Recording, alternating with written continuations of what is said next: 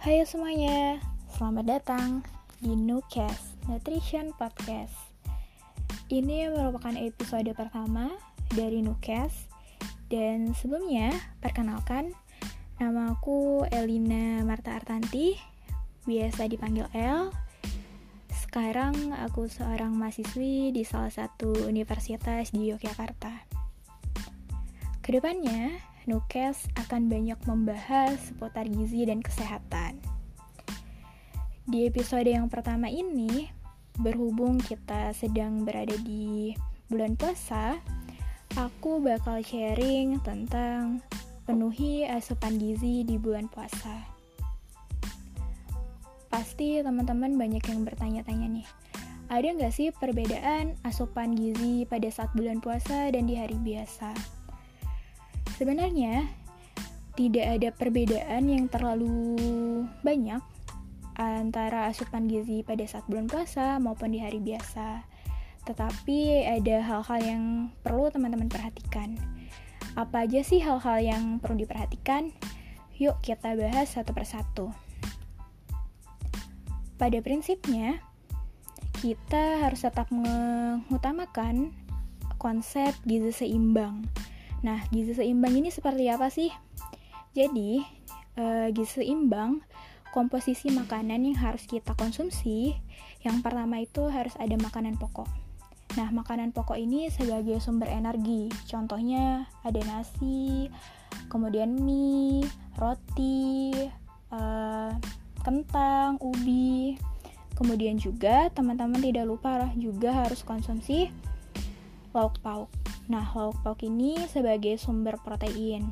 Contohnya ayam, ikan, tahu, tempe dan juga konsumsi sayuran dan buah. Sayuran dan buah sebagai sumber vitamin, mineral, dan serat. Jangan lupa konsumsi juga air putih. Nah, kemudian timbul lagi nih pertanyaan. Kenapa sih pada saat berbuka puasa kita tidak dianjurkan untuk langsung makan utama, tetapi malah dianjurkan untuk konsumsi makanan dan minuman yang manis? Karena pada makanan dan minuman yang manis itu mengandung yang namanya karbohidrat sederhana.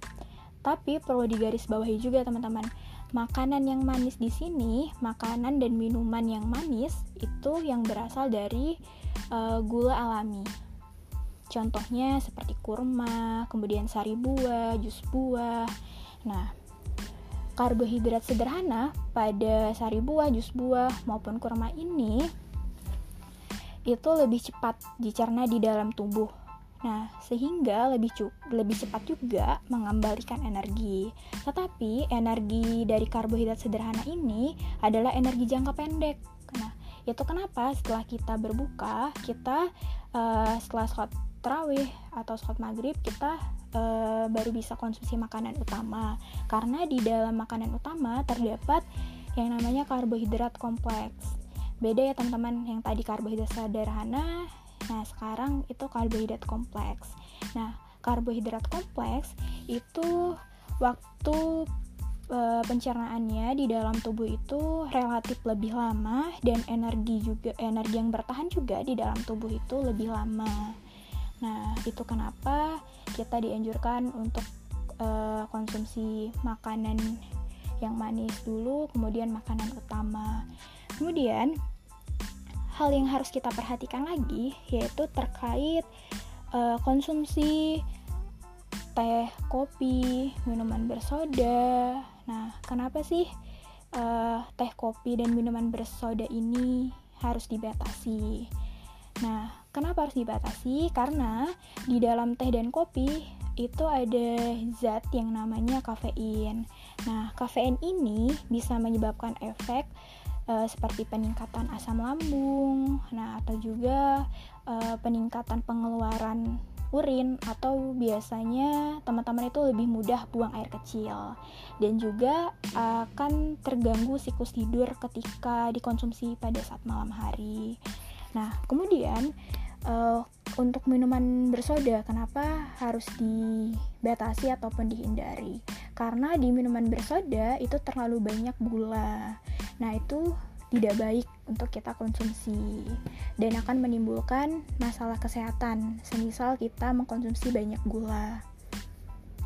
Lalu, pada saat sahur, pada prinsipnya sama ya teman-teman saat berbuka eh, saat eh, setelah berbuka kita konsumsi makan utamanya dengan konsep gizi seimbang.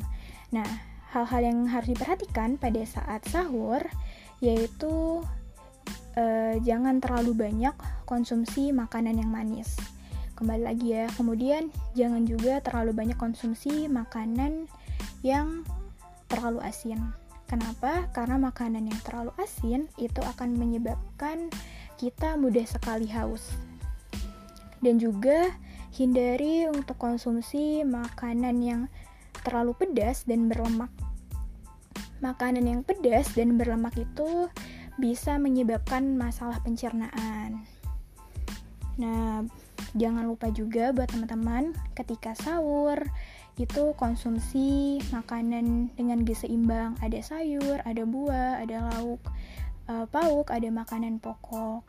Seperti itu ya teman-teman. Jadi prinsipnya uh, tidak jauh berbeda, hanya saja yang harus diperhatikan itu. Kemudian konsumsi air putih. Nah, konsumsi air putih teman-teman juga harus cukup sama seperti halnya teman-teman konsumsi sehari-hari ya. Itu konsumsi air putihnya itu 1,5 sampai 2 liter per hari. Supaya teman-teman tidak dehidrasi pada saat puasa di keesokan harinya.